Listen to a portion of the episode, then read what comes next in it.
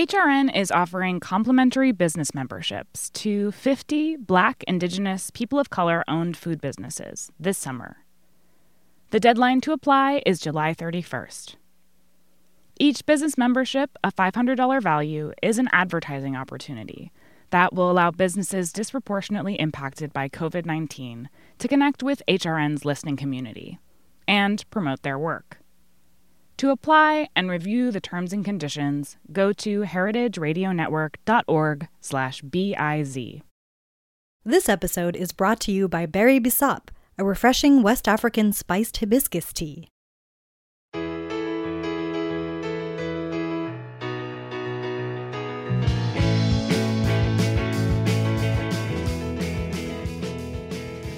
Hello and welcome to Why Food, a podcast about entrepreneurs, innovators, career changers uh, who make up the world of food, and in this case, uh, not not specifically the world of food, although our guest today's job has a lot to do with food, which we'll get into.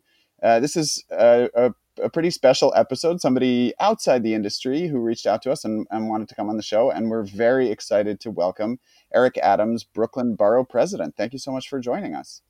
You're quite welcome. Thank you so much. And, you know, the name of your podcast is Powerful Why Food. And I think every day we're finding out the answer to that question that food will determine so much about us and the quality of life we will live. And so uh, I hope we can answer that question every time we folks listen to your podcast. So let's let's start there. What what's your answer to that question? Why food? Why is food important to you? So many ways. Uh, it, it is the cornerstone of you know what we, how we, I should say, how we identify ourselves, and really, it's a reflection of what we want for our future. Because if we're not eating the right things, it doesn't matter how wonderful our home is. It doesn't matter how much we obtain professionally or what type of credentials we acquire of the probably the most important thing that will determine the quality of our life uh, is what we eat and what we consume. It's it's about food, and I've learned that firsthand with my battle and reversal of diabetes. Tell us tell us a little bit about that uh, sort of moment that you had. You were diagnosed with diabetes in 2016. Uh, and were inspired to change your life. It sounds like in a pretty significant way what what was the light bulb moment for you? How did you realize that that food was the path to health for you? Well, you know, when I woke up and I couldn't see the clock, alarm clock, I thought it was just that sleep was still in my eyes. But just to learn um, after going to the, my internist to deal with the pain in my stomach, uh, that uh, it was diabetes. You know, after coming from doing uh, a colonoscopy learning that I not only had an ulcer, but I was in late stages of type 2 diabetes that was impacting my vision as well as permanent nerve damage to my hands and feet. And the traditional route was to just go on insulin and all the other medications that they were giving me for the various physical ailments that I was experiencing. And for whatever reason, instead of typing uh, living with diabetes to find out how to start adjusting my life, I typed in reversing diabetes. And when I started reading some of the information, it was a aha moment that there's another pathway, and that pathway is led to food. I I want to say I feel like you're saying you were kind of hit with something and you made a decision to really turn your the way that you ate and approached food around, what were some of the resources in your community that helped you do that? Because I think a lot of people want to live a healthier lifestyle. They want to eat good, wholesome, nutritious food. But just because they have that desire doesn't mean that they're successful. So, what was it that made you successful in this? And that's a that is a great question uh, because when I was hit uh, with a level of just uncertainty and the shift in the normal life I was used to. I mean, just the thought of, hey, you're going to be blind and you're going to, your nerve damage is going to lead to potentially uh, am- amputation and you're going to have to inject yourself every morning uh, with insulin. Uh, you know, you can say, woe is me, or you can kick in gear and say, why not me? And I think those moments of when you think you're buried and you realize you're not buried, you're planted. And now it's time to ensure you have the correct harvest. You start to uh, do the right things. And you're right that oftentimes the desire to alter, you know, the, the lifestyle, particularly around food, the support is not in place in many neighborhoods. And so what you have to do is look into the crevices of what's available on your food shelf and start identifying new habits, such as uh, the first thing I did was to see, instead of saying what I couldn't eat, I started to explore the overwhelming number of things that I could eat and should eat, and dry beans. Uh, any local bodega, any local supermarket, no matter how they have a problem of having fresh fruits and vegetables. Trust me, they have dry beans, lentils, uh, black beans, pinto beans, uh, all of these various dry beans that are inexpensive. And I went and became a master of making meals out of those beans. Everything from uh, vegan vegan burgers to stews uh, to different soups. And so I really didn't look at what wasn't available. I really started to focus on okay, what do I have? How do I turn lemon into lemonade? Were you were you a cook uh, before the diagnosis, or was this something you you've kind of discovered since then? If you define cooking as making toast and burning that 50% of the time, then I was a chef. But uh, you know, no, I was I was not a cook at all. Probably 80% of my meals came from some form of fast food. Uh, I used to think that if you grilled chicken, you were eating a healthy chicken, and meat was the center of my diet. And I was not a, a, a cook at all. Everything was fast, fast food, which is a complete reversal of where I am now. Probably 90% of what I eat, I cook it myself. Uh, but also, my meals used to be built around my life. Now my life is built around my meals. It is imperative that I get the right nutrition eh, uh, in my body so I could correctly and effectively carry out my interactions and be there for um, my loved one and my family. Was it uh, an obvious line for you to to make your newfound passion for healthy eating a part of your professional work, or did that come later? How did you decide to to fold that into your work as borough president? Well, I looked at what I needed to do uh, prior to being an elected official. I was a police officer, and I was extremely active in calling for police reform. And how do we uh, ensure safety and justice meet meet each other? And when I left policing, I thought that was going to be my legacy, but the desire of, of really giving back was something that I always believed in. And once I saw I was able to reverse uh, my diabetes without medicine, I knew that I could not keep it to myself or my family. My mom was 80 years old when she went to a whole food plant based diet and she was able to uh, get off her insulin after two months. I knew there was something here. And it was my desire to say, how do I use the platform of my office to now build a platform of healthy food that people can really build their families around? And that is why we have engaged in the amount of activities around healthy lifestyle and where it really partners with medicine. It, it also seems like uh, you you've made food a much higher priority policy item for you than your predecessor did, than than other borough presidents have. Uh, what do you see as being the the role of local government and, and city government in food policy, and particularly around telling people how to eat or what to eat, which which can be controversial, even if it maybe shouldn't be. We we have to play a major role on the areas that we could change. And what do I mean by that? If you want to put a grill on your backyard, uh, even though it causes heart disease, uh, high blood pressure, uh, some colon issues, that is up to you. there's not much I can do what you do in your home. But government should never use taxpayers' dollars to create crises. My schools should not be feeding, uh, particularly here in New York, 960,000 meals a day that causes the same crises that our Department of Health and Mental Hygiene uh, is supposed to be curing childhood obesity, childhood diabetes, childhood asthma. That is a conflict. So we should not be feeding food to people on our dollar, taxpayers' dollars, that feeds the healthcare crisis.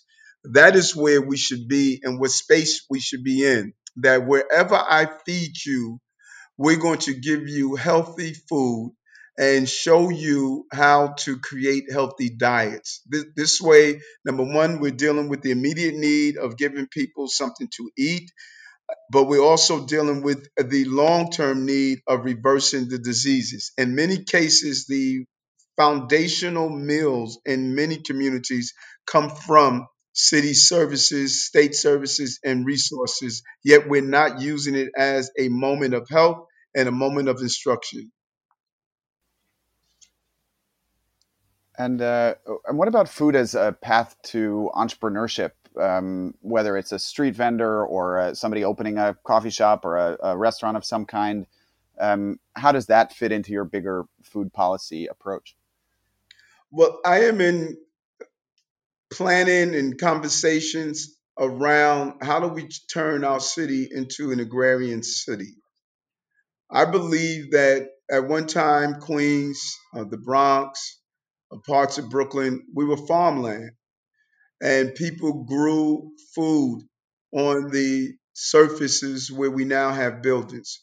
So we don't still have a lot of land space, but we have a lot of rooftops and warehouse spaces.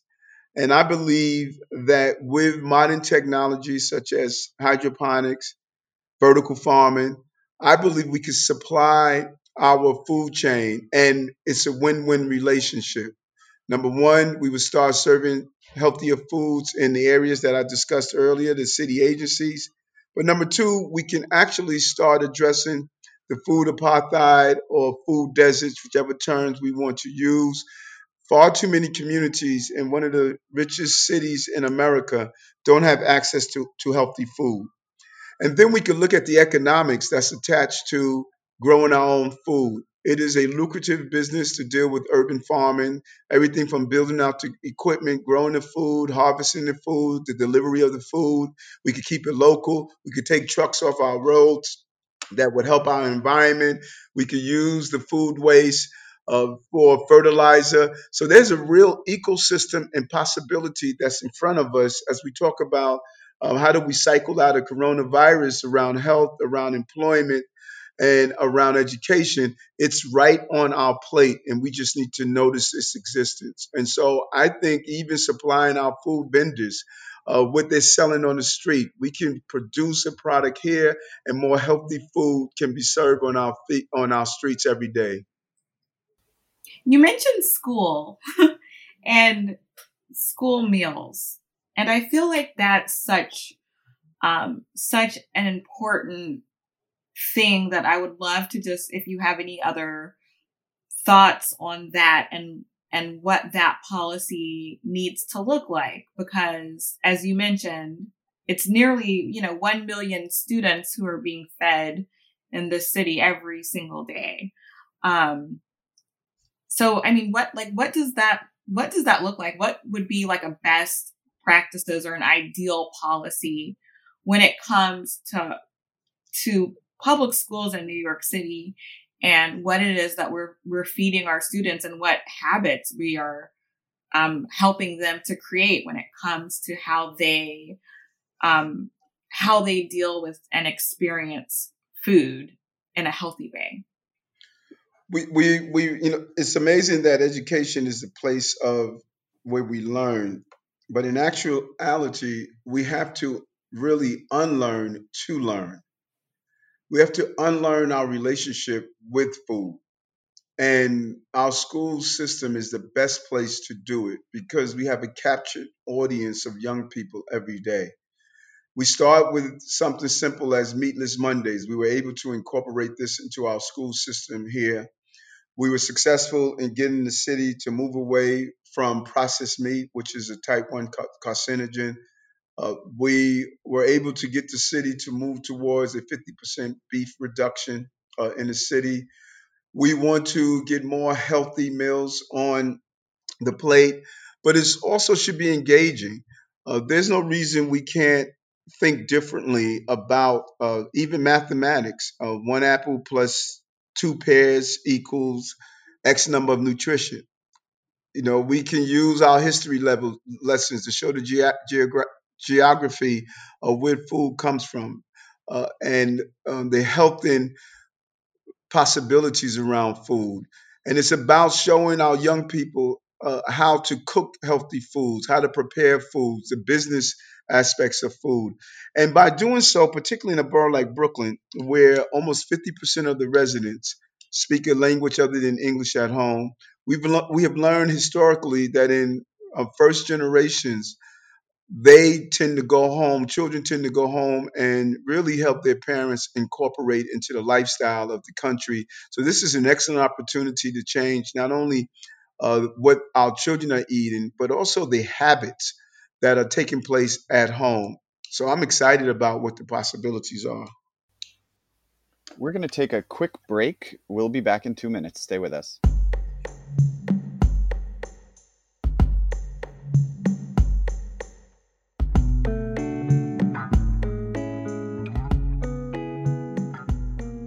This episode is brought to you by Berry Bissap. Bissap is a refreshing West African spiced hibiscus tea. Berry Bissap honors and preserves the traditional recipe while adding their own twist. Berry Bissap teas are fused with organic fruit. They're all natural, caffeine free, ethically sourced, and free from artificial coloring or any other chemicals. As for taste, they're chilled and refreshing with a hint of both sweetness and tartness. Drink them alone or mix them with seltzer or cocktails. Learn more at berrybissap.com. That's Berry, B I S S A P.com. And we're back. We're joined this week by Borough President, Brooklyn Borough President Eric Adams.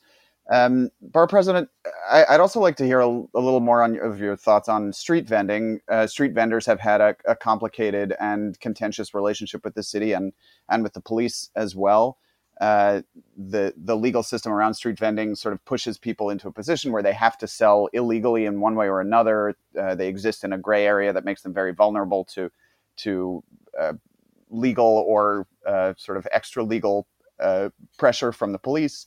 Um, but street vending is is a, a, way for people to get affordable food in their neighborhoods when the barriers to entry to, to open a brick and mortar business might be too high for somebody who's new to the city and doesn't have access to a lot of economic resources to do that. Um, is do you have a vision for street vending in Brooklyn or in New York City that's different from the way that it's currently uh, implemented, and and what what might that be? And it's so important for us to do several things when we talk about street vendors because you, are right. Uh, hardwired into the foundation of New York City in America uh, is the system of being able to sell your goods on streets. Uh, that is so important. And we, it, it, has always led to an excellent, excellent opportunity for someone to eventually get a brick and mortar business or even now going to do an online business. And we should not take those opportunities away from everyday people. But we, when it comes down to food, food is different than clothing or other items. We have to be extremely careful with foods. Fruits and vegetables, you could treat differently. Uh, I think we should have a very lax policy to allow people to sell those oranges, those apples, those pears, uh, because they are different foods. Where you where we run into complexities is when we deal with uh, cooked food. You we have to be extremely careful in a multicultural environment like New York, you have to have standards that ensure that the food is cooked, uh, is reaching certain uh, health requirements. The level of how it's cold, how it's heated, how it's kept preserved so that germs won't be there. As we, as you know, we're dealing with a pandemic now, uh, but we could also deal with other of food related diseases if we're not careful. And so I think we need to have an extremely more lax approach to food vendors uh, when it comes down to those fresh foods, foods such as fruits and vegetables. Be extremely more lax when it comes down to wearable items. But when it comes down to cooked food, we need to be extremely careful that it is handled handled in the right way. Yeah, thanks for thanks for that.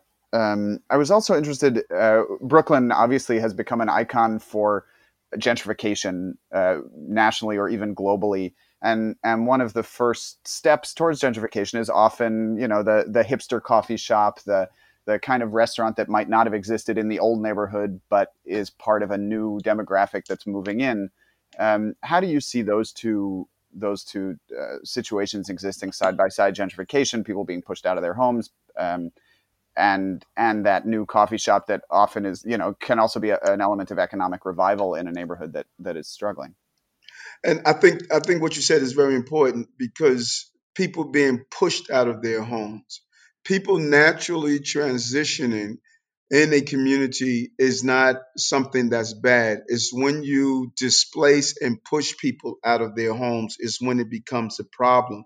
And that is what we we have witnessed from some landlords uh, that attempt to forcefully move people from their communities because they think they can get a better price for the rental units. That is what we need to fight against. That is my definition of gentrification anytime you have a term, you always have to ask a person how do they define gentrification, and I define it uh, the illegal uh, displacement and intentional removal of long-term residents from a community.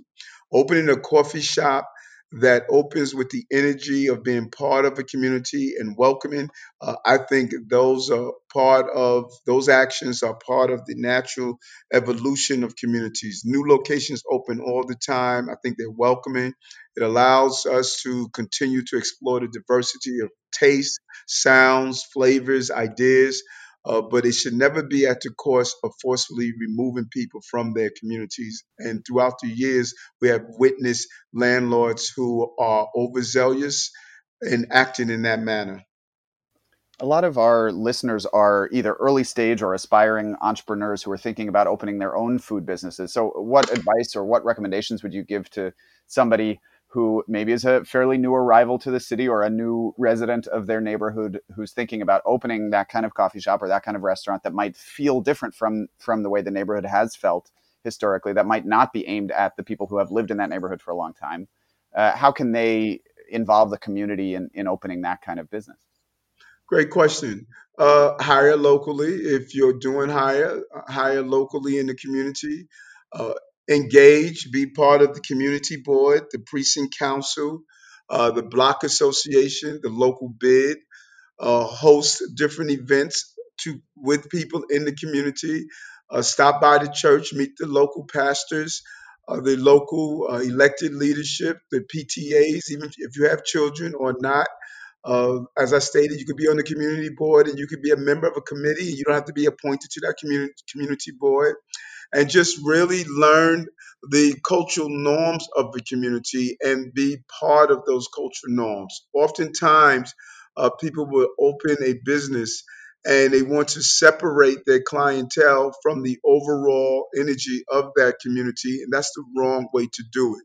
You want to really be part of the fusion that that is taking place in Brooklyn, and many of our new establishments they have done an amazing job in doing so.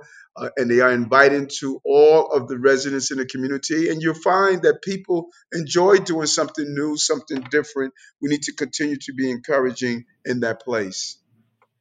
Thank you. Uh, Valerie, should we do some rapid fire? Uh, um, yes. Favorite, favorite, uh, I want, I wanted to say favorite restaurant in Brooklyn. Do you eat out in Brooklyn? or is it home cooked everything right now? No, no, everything is not is not home. Cooked. So what's your what's your favorite place when you are enjoying a meal outside of your home? One of my favorite locations is Modern Love. I enjoy it. And what kind of food is that for It's a vegan uh, clientele. They have vegan food. It's a vegan restaurant, and they're extremely creative on how they try different meals that really will satisfy your palate. Okay, might have to check that out. That sounds good. uh, when you're when you're cooking at home, what's the what's the kitchen tool that you can't live without? What's the the tool that you reach for most often? Uh, a good sharp knife. I hate a dull knife. you know, I love a good sharp knife that I can chop up some good food. And if I'm allowed another one, it would be my NutriBullet. What kind of smoothies do you make? Every morning, I break my fast with a green smoothie made out of spinach, kale, blueberries, and about five different superfood powders. Sounds good. Wow. I'm coming over for breakfast. that sounds so good. But you know, the knife answer, that's a very chefy answer. yeah, probably the most common answer we get to that question. So you're in good company. Very chefy. Um, what is your favorite summer vegetable? Because we know you're getting all your veggies in. It sounds like. Uh, uh, uh, probably, I would say probably, and it's probably all year round. Actually, uh, bok choy. I love the the way it cooks well and it steams well, uh, I would probably say bok choy. Oh, interesting. Do you have a, a, preferred style of preparing it? I love putting it in my ninja, chopping it up with onions and probably an avo- a half an avocado, uh, peppers, and just throw everything in the ninja and have it mixed together and then put it over a bowl full of uh, lentil noodle, red noodles. And it's just something that I live for. An easy, fast meal, but extremely nutritional and just ex- excellent taste when you put a you know a group of spices, a little nutritional yeast, some uh, pepper, cayenne pepper, some garlic, and it's just a great meal, go-to meal. Sounds oh, wow. You're, you're eating well because you just made me hungry. So. I also I have to ask you since you mentioned spices. I I have a spice company, so I got to ask, what's your favorite spice? Uh, uh, several, and that, it, it's interesting that I don't know if people are aware that spices are often more healthy than the meals that you are eating. Spices have a lot of healing power to them. Uh, I love turmeric, nutritional yeast a good uh, cayenne pepper, uh, cinnamon, and probably cumin. I, I throw a, a, just a lot of spices on my food to get the mixture of tastes of taste. But uh, I enjoy all types of spices. I love it. Okay, well, thank you so much um, for being our guest today. Where um, where can our audience find you on social media? Where can they keep up with what's going on? BK Borough Hall on social media. BK Borough Hall. Awesome. And uh, thanks to our awesome sound gen- engineer, Jess Kranjich. Thanks to the Red Crickets for our theme song, which is Blind. Uh, you can reach me via my spice company at Burlap and Barrel on social media. Uh, and you can find me on social at Foodie in New York. And as always, you can email us at yfood at heritageradionetwork.org or contact us on social at yfoodpodcast. And most of all, Borough President, thank you so much for joining us. Any parting words to leave with our, our listeners? Of the uh, why food? Because food heals, food brings us together. Food has a way of getting in contact with not only what we do externally, uh, but what, it, what we do internally. And that's why I believe food should be at the center of our lives. Beautiful. Thank you so much for joining us, and we'll see you all next week. Thank you. Bye.